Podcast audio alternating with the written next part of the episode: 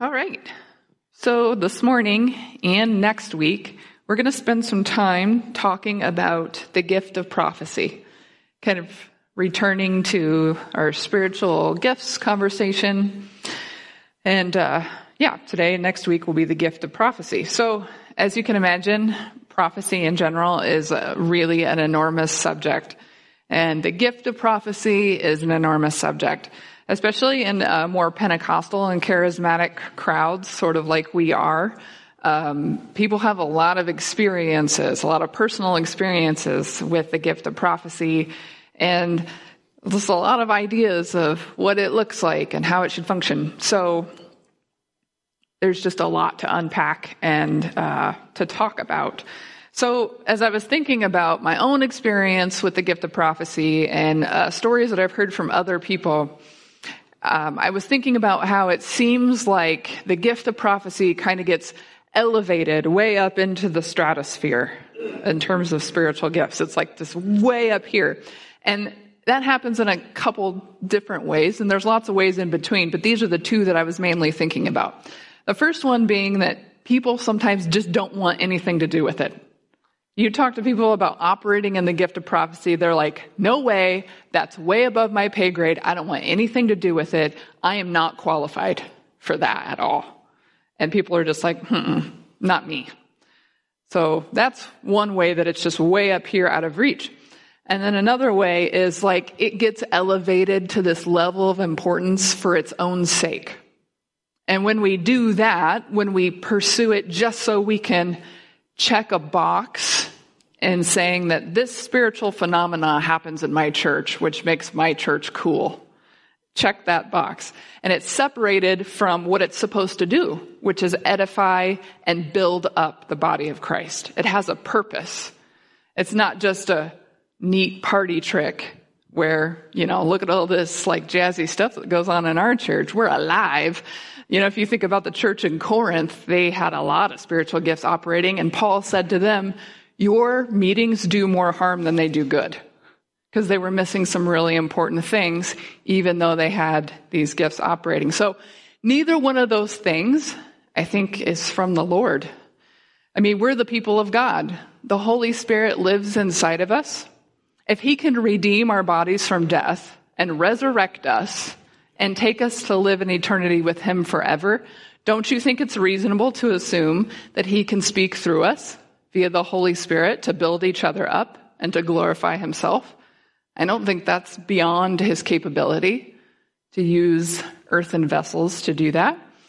And at the same time, it's a gift. No one merits it. It's not so that somebody can elevate themselves and glorify themselves. It's to be used in the service and the building up of others. And it's just one part of the experience of all the you should seek to excel in building up your brothers and sisters around you. I really liked this note in my study Bible about um, the gift of prophecy and what it does, building up the church. It says, the legitimacy of a person's speech in the midst of the congregation is measured by the edification it brings to the body of Christ. That's what it's about. It's not just about having the thing, it's about building up the body of Christ so that he can be glorified in the earth.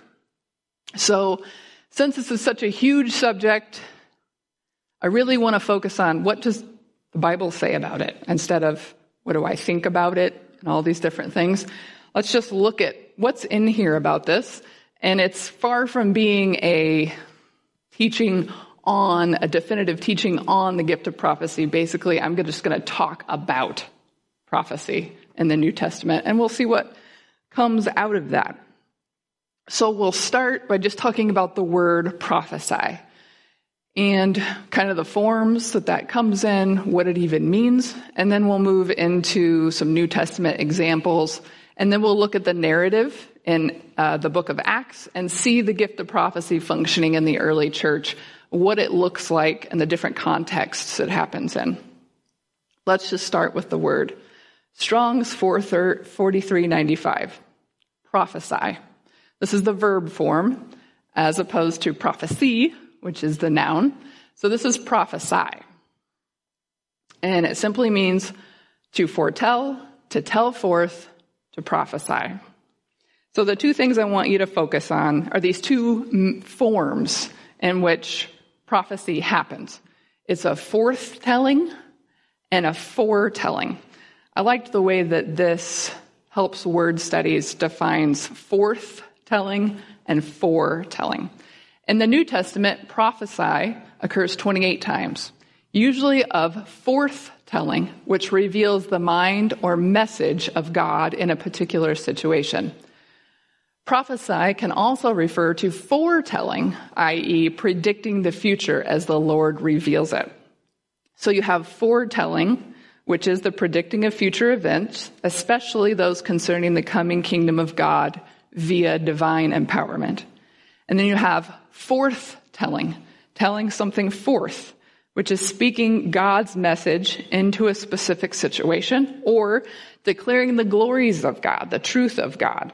And that's also done under divine empowerment when we're talking about prophesying. Forthtelling, foretelling. We're going to come back to that a lot as we talk about this. I want to give you a few examples of both forth and fore. And a lot of this occurs in the pregnancies and births of Jesus and John the Baptist. And a lot of times they're mingled together. So let's look at a couple of examples there. So it's in Luke chapter 1, verse 67 is where we're going to start. And this is Zechariah. After he um, says, he writes down the babies to be named John. John. The baby's name is John, and his tongue is freed, and he can speak again. This is what he says. And see if you think that this matches up with your traditional idea of what it means to prophesy. Then his father, Zechariah, was filled with the Holy Spirit and prophesied Blessed is the Lord, the God of Israel, because he has visited and provided redemption for his people. He has raised up a horn of salvation for us in the house of his servant David, just as he spoke by the mouth of his holy prophets in ancient times. Salvation from our enemies and from the hand of those who hate us. He has dealt mercifully with our ancestors and remembered his holy covenant the oath that he swore to our father Abraham to grant that we, having been rescued from the hand of our enemies, would serve him without fear in holiness and righteousness in his presence all our days. And you, child, will be called a prophet of the Most High, for you will go before the Lord to prepare his ways, to give his people knowledge of salvation through the forgiveness of their sins. Because of our God's merciful compassion, the dawn from on high will visit us to shine on those who live in darkness and the shadow of death, to guide our feet into the way of peace. So that's really long, but I want to break it down a little bit so you can kind of see where Zechariah starts with forthtelling. He's talking about the glories of God, the truth of God, the works of God, the things that he has done. He's forthtelling. Then he moves into foretelling. He's talking about John. He's talking about this specific child. You will be called a prophet of the Most High. You're going to go before the Lord and prepare his ways. These are things that are going to happen. He's predicting the future according to the Spirit. So you can see a little mixture of both there. Let's look at the example um, with Elizabeth when she is pregnant with John and she's visited by Mary, who is pregnant with Jesus. Luke chapter 1. When Elizabeth heard Mary's greeting, the baby leaped inside her, and Elizabeth was filled with the Holy Spirit. Then she exclaimed with a loud cry, Blessed are you among women, and your child will be blessed. How could this happen to me, that the mother of my Lord should come to me? For you see, when the sound of your greeting reached my ears, the baby leaped for joy inside me. Blessed is she who has believed that the Lord would fulfill what he has spoken to her. So this doesn't specifically say that Elizabeth prophesied, but I'm comfortable calling it that because of the parallels here. You see, she was filled with the Holy Spirit. It says she was filled with the Holy Spirit and it resulted in this utterance um, that speaks forth the message of God. Blessed is she who has believed that the Lord will fulfill what he has spoken to her. Blessed are you among women and your child will be blessed. So she's speaking forth the mind and the message of God in this specific situation. She's telling it forth. So those are a couple examples. I'm going to round it out just even more specifically before we move on into Acts. Well, this is from Acts, but there's more from Acts. So let's look here. Two examples. Forth telling. This is Acts chapter 19, verse 6. And when Paul had laid his hands on them, the Holy Spirit came on them, and they began to speak in tongues and to prophesy. So, given the context, they most likely weren't predicting the future in Mass. They were declaring the glories of God. They were glorifying God. And then the foretelling here uh, is from Acts chapter 11. In those days, some prophets came down from Jerusalem to Antioch. One of them, named Agabus, stood up and predicted by the Spirit that there would be a severe famine throughout the Roman world. This took place during the reign of Claudius. Those are just a couple concise examples of what I mean when I say forthtelling and what is foretelling. You can see he was predicting a future event there according to the Spirit. So now I think, let's see. Oh, one other thing before we start moving into examples of the gift of prophecy functioning in the early church. There's another thing associated with the word prophesy, and it's what we might call um, a word of knowledge. And I don't really see much worth in separating a word of knowledge from prophesying because it's kind of like splitting hairs. So, this uh, word of knowledge, this would be knowing something that can only be known by divine revelation. And a good example of this would be um, John chapter 4, when Jesus is talking to the woman at the well. Jesus told her, Go, call your husband, and come back. I have no husband, the woman replied. Jesus said to her, You are correct to say that you have no husband. In fact, you have had five husbands, and the man you now have is not your husband. You have spoken truthfully. Sir, the woman said, I see that you are a prophet. So she calls him a prophet because he knows something that he can only know through divine revelation. So that's kind of the word of knowledge, prophecy crossover that's probably not worth parsing out. So that's not much of what we'll talk about. We're going to talk more about the previous two, the forthtelling and the foretelling. All of today's examples are going to be from Acts, from the early church. And a lot of it, not by my plan, it just kind of came about this way, was um, stuff that happened with the church at Antioch. But before we get into those things, I just want to give you a few criteria to look for so as we talk about these stories, I want you to look and see the gift of prophecy operating in these stories. Can we see its functions? Can we see how it works? And so a few characteristics. These come from 1 Corinthians chapter 14 and Ephesians 4. Those two things together are arguably the most concise definition of the gift of prophecy and what its function is. So here's a few characteristics. First of all, it's intelligible speech. And I don't mean that in the way that it's dependent on your intelligence, but intelligible in that you can understand it, as opposed to tongues. You don't understand tongues just with your regular brain, but you can understand prophecy because it's intelligible speech. You can understand what I'm saying. So there's that. It speaks to people for their strengthening, their encouragement, and their consolation and this results in them being built up. It equips God's people for the work of ministry. It creates unity in the faith and knowledge of Jesus. And it grows people into maturity measured by Christ's fullness. That's important. It grows them into a maturity that is measured by the fullness of Christ. So those are our main criteria. Left my water over here. Um, that we'll look for as we look at those, these stories. All right, we'll start here in Acts chapter 11. So we already talked about this scripture, but we're going to go further into it. Acts 11:27. In those days some prophets came down from Jerusalem to Antioch. One of them, named Agabus, stood up and predicted by the Spirit that there would be a severe famine throughout the Roman world. This took place during the reign of Claudius.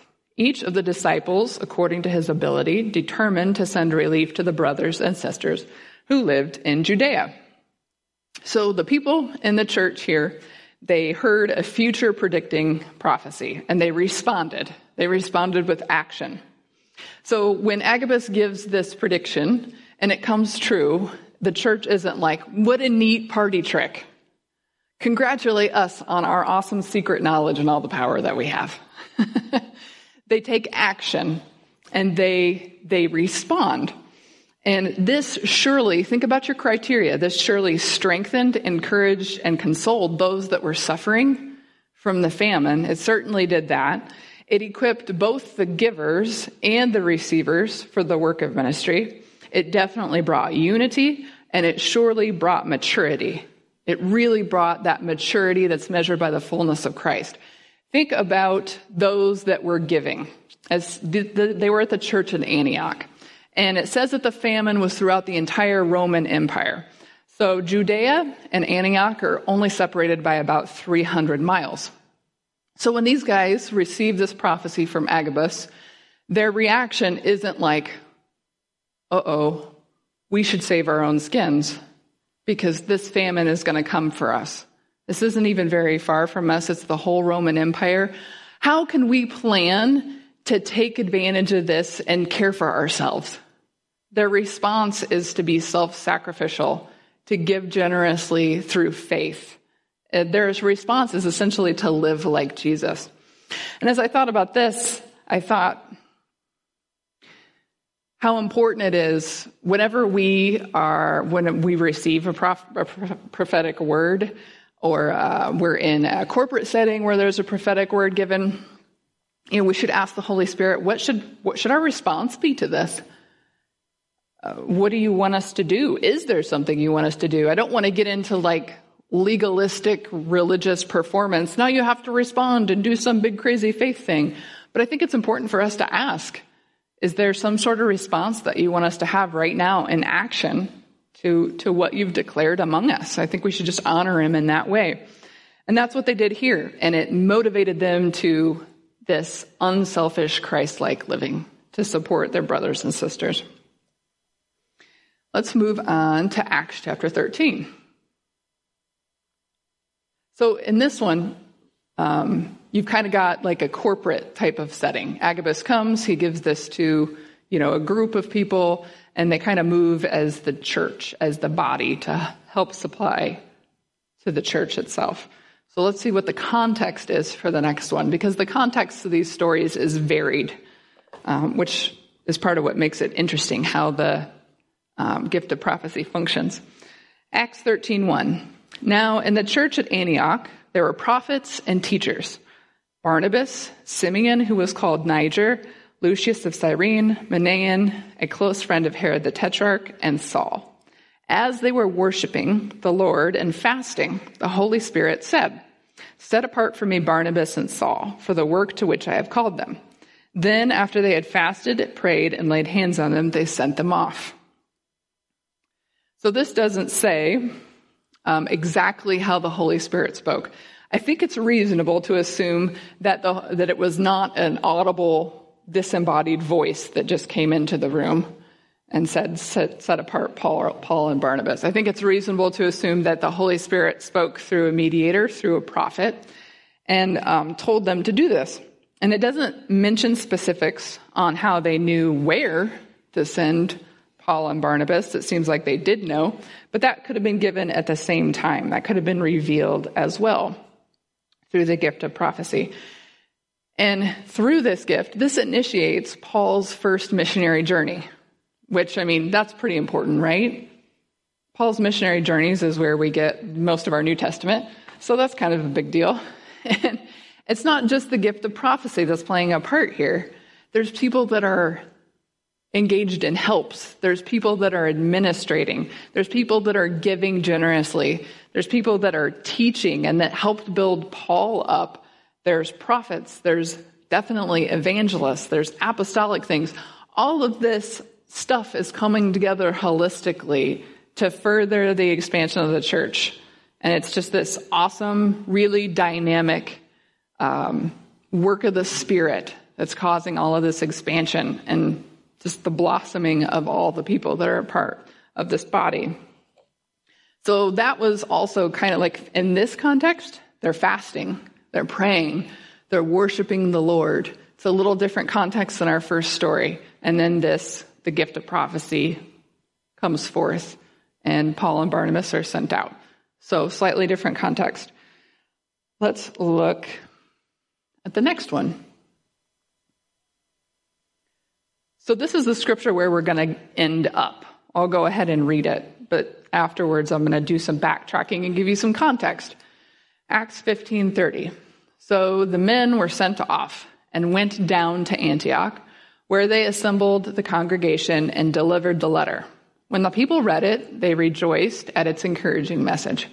Judas and Silas, who themselves were prophets, said much to encourage and strengthen the brothers. See our words there encourage and strengthen. And this is a message that's being brought by two people that are prophets.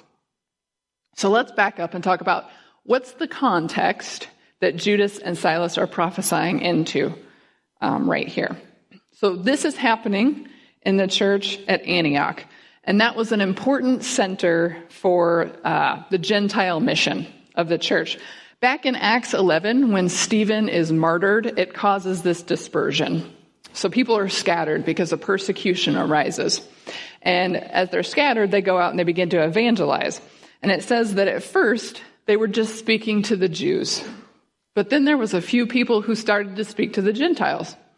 And the Gentiles received the Spirit. They received the message, the good news, and uh, they found that, oh, the Gentiles also have the Holy Spirit. Like they're being included in this whole thing. And so the Gentile mission begins to spread. And it says, I think two or three times here, that many were added to their number at the church in Antioch. So this is such a big deal that news of it reaches Jerusalem. Like there's all this ruckus up there and Gentiles are being saved. So the church in Jerusalem, which is still the focal point, is still the main mission base of the church, sends Barnabas to Antioch to check it out. Like, see if this is legit, that Gentiles are also being included in the family of God. So he goes and checks it out and he's like, yeah, this is real. This is really happening. And this is such a big deal, the inclusion of the Gentiles into the family of God. That's why our New Testament talks about it so, so, so much. And we're not Jewish, so it doesn't land quite the same for us. But this was a really big deal that they were also receiving the Holy Spirit, that they also had this evidence of being made new and included in this. And many, many people are being added to this, and it's all awesome and uh, all exciting. The Spirit is doing awesome things. Then chapter 15 happens. it says that some men come from Judea and they try to modify this good news that is just radicalizing, just changing all these people. They try to modify it. They say, that unless you're circumcised according to the custom prescribed by Moses, you can't be saved. I mean, can you imagine that? This is a body of Gentile believers. I mean, they're coming into this whole new family. They have this new indwelling of the Holy Spirit.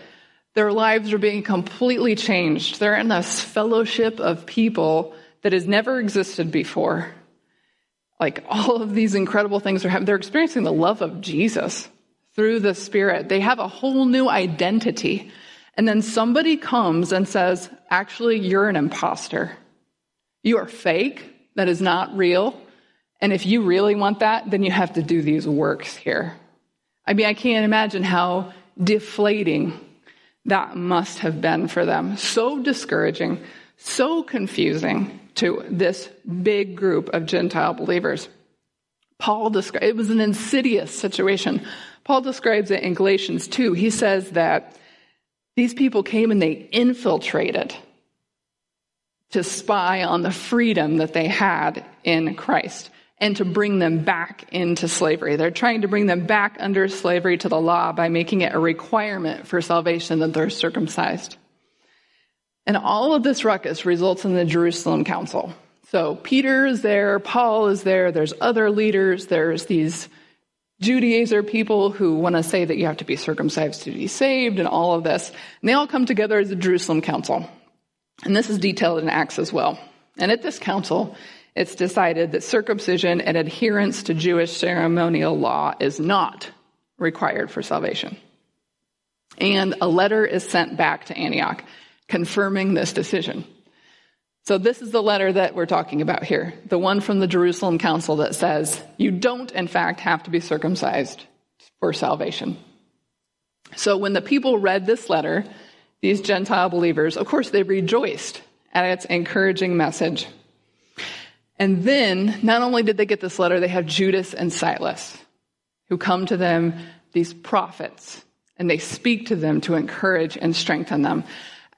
That was so important not only that they got this verification through the letter, but then the, through the Spirit, through the gift of prophecy, two people came to them and said, You are included.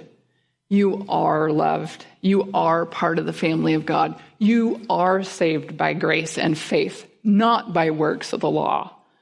It's, it is on the basis of Jesus' righteousness and his blood. It's not about how hard you could perform. They came and spoke that to them after this trial of their faith, this crisis in their faith. And um, that was certainly strengthening and encouraging to them. I mean, it just would have been like a salve over an open wound to just bring them back into peace. They got attacked by people that tried to come and take their freedom from them. And it says that they did this. In this particular version, it says, said much to encourage and strengthen the brothers. Some other versions say they, they strengthen and encourage the brothers with many words. so it sounds like, this sounds more like a uh, upfront type of setting. Like, sounds like these two guys kind of talking, addressing a group of people. Maybe similar to what we would call preaching. So that's the kind of setting and context. Do you see how the, the contexts are different. It's just the gift of prophecy coming forth in lots of different ways. And I say that to say, like, don't put it in like one particular box where this is the only way it looks or this is the only place it functions, because it's happening in a lot of different ways. All right, so let's see. So far, we've been talking about forthtelling and foretelling, mostly in a corporate type of setting or um, more of a church type of setting. Let's talk about it more in interpersonal ways, like toward individuals and within interpersonal relationships. We'll look at Paul for this. So, this is Paul talking in Acts chapter 20. he says, And now I am on my way to Jerusalem, compelled by the Spirit, not knowing what I will encounter there except that in every town the Holy Spirit warns me that chains and afflictions are waiting for me. But I consider my life of no value to myself. My purpose is to finish my course and the ministry I received from the Lord Jesus, to testify to the gospel of God's grace. So let's talk about a couple things in here. He says that the Holy Spirit warns me of chains and afflictions. How is the Holy Spirit warning him? What is that looking like? So I think it's reasonable um, that it is both prophets warning Paul that he's going to suffer in Jerusalem and the Holy Spirit speaking to Paul personally that he is going to suffer in Jerusalem. And uh, later on, we're going to see examples as he travels through these towns of prophets telling him, You are going to suffer in Jerusalem. And also, I think the Holy Spirit was speaking to him about this because he knew that he had to go anyway. So it sounds like there's been some interaction between him and the Spirit, and he knows that he is going to endure and he's going to go forth and continue his mission despite the fact that these sufferings um, are, are going to be present. So it sounds kind of like prophecy from other people, and what Paul was hearing himself is all kind of confirming each other. This is still incredibly difficult. I mean, he's receiving this prophecy. You're going to suffer and you're going to do it anyway. and back to that whole building up somebody into the maturity that's measured by the fullness of Christ. That's like the definition of this whole situation. It reminds me of Jesus making his way to Jerusalem. Paul is going to Jerusalem to suffer. Jesus went to Jerusalem to suffer. He went out of obedience. Remember when Isaiah prophesied of Jesus that even though Jesus would suffer, Jesus' response was, My God helps me. I'm not disgraced. Therefore, I set my face like a flint, and I will not be put to shame. He who vindicates me is near. That was Jesus' stance, that is Paul's stance, because he is being brought up into the maturity that is measured by the fullness of Christ. Luke says, when the days drew near for Jesus to be taken up, he set his face to go to Jerusalem. Paul is living in that time. He's compelled by the Spirit. He knows his, his mission. He's convinced of his purpose and he's going to fulfill it. He's going to do it. He also says, this part kind of cracks me up. He says that he doesn't know what he's going to encounter there. He knows he's going to suffer, but I don't know what I will encounter there.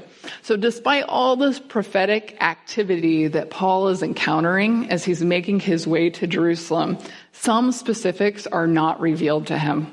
It's almost like we know in part and we prophesy in part, right? I mean, that's what's happening here. And uncertainty is not entirely dispelled. It's not as if uh, Paul could get all the information and know all the different ways he's going to suffer so that he could logically say yes or no. So that he could be like, I don't really know if I want to do that. I'm just going to peace out. he had to live with that uncertainty. And we all find uncertainty uncomfortable on some level. Wouldn't it be nice if, you know, God would just send a prophet to just please give me an answer on what I should do? You know the future. Could you please just tell me exactly what I should do? That'd be great. That doesn't usually happen, right? There's this level of uncertainty. Um, where it might have it might have been tempting to say, if I could just know exactly what was going to happen, then I could really count the cost. Instead of that, the Holy Spirit empowers him to obedience through faith. He's able to say yes through faith instead of just knowing all the right answers. So moving on, he continues on his journey. His ship arrives in Tyre to unload cargo. And during this time, he's got a little bit of like a layover. And uh, this is what happens there. He gets off the ship. We sought out the disciples and stayed there seven days. Through the Spirit, they told Paul not to go to Jerusalem. So these people, these prophets, tell Paul, don't go to Jerusalem. But wait a second. Haven't we just spent a whole bunch of time talking about how Paul is supposed to go to Jerusalem? Right? He's supposed to go. He's compelled by the Spirit to do it. It's his purpose. Is that all true? Yes, that is all true. So what's happening here? As I was reading this, I thought, this is something that we can meditate on as we seek to see the gift of prophecy operating in our midst as the church, we should meditate on this. They heard right.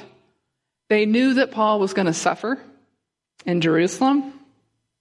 They heard right, but then they admonished Paul to save his skin. They added an imperative, an action onto that because they love him. they love Paul. They don't want to lose him. They don't want to see him suffer but they misunderstood the times and they forgot who Paul belongs to. He doesn't belong to them. You know, no matter how much you love somebody, they don't belong to you.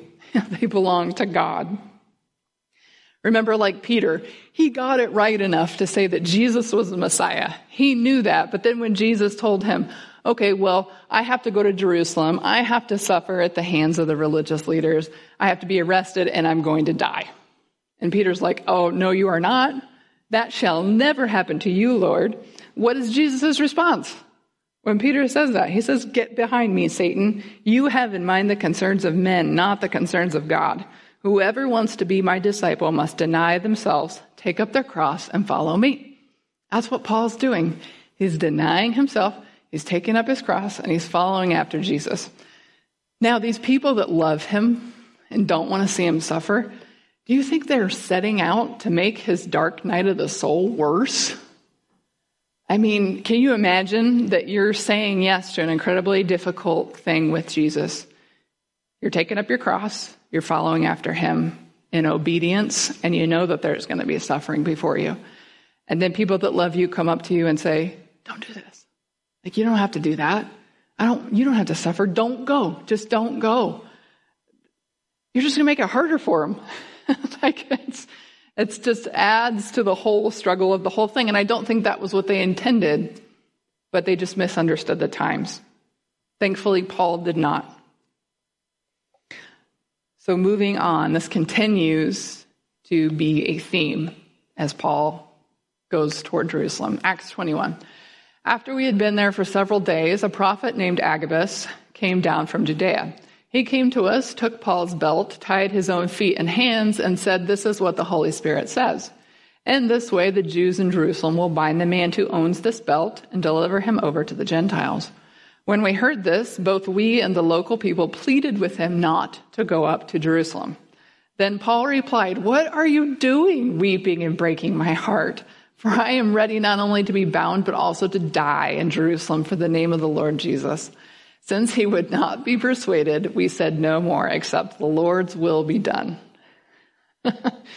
so Paul is, he's basically saying, stop making this harder for me than it has to be.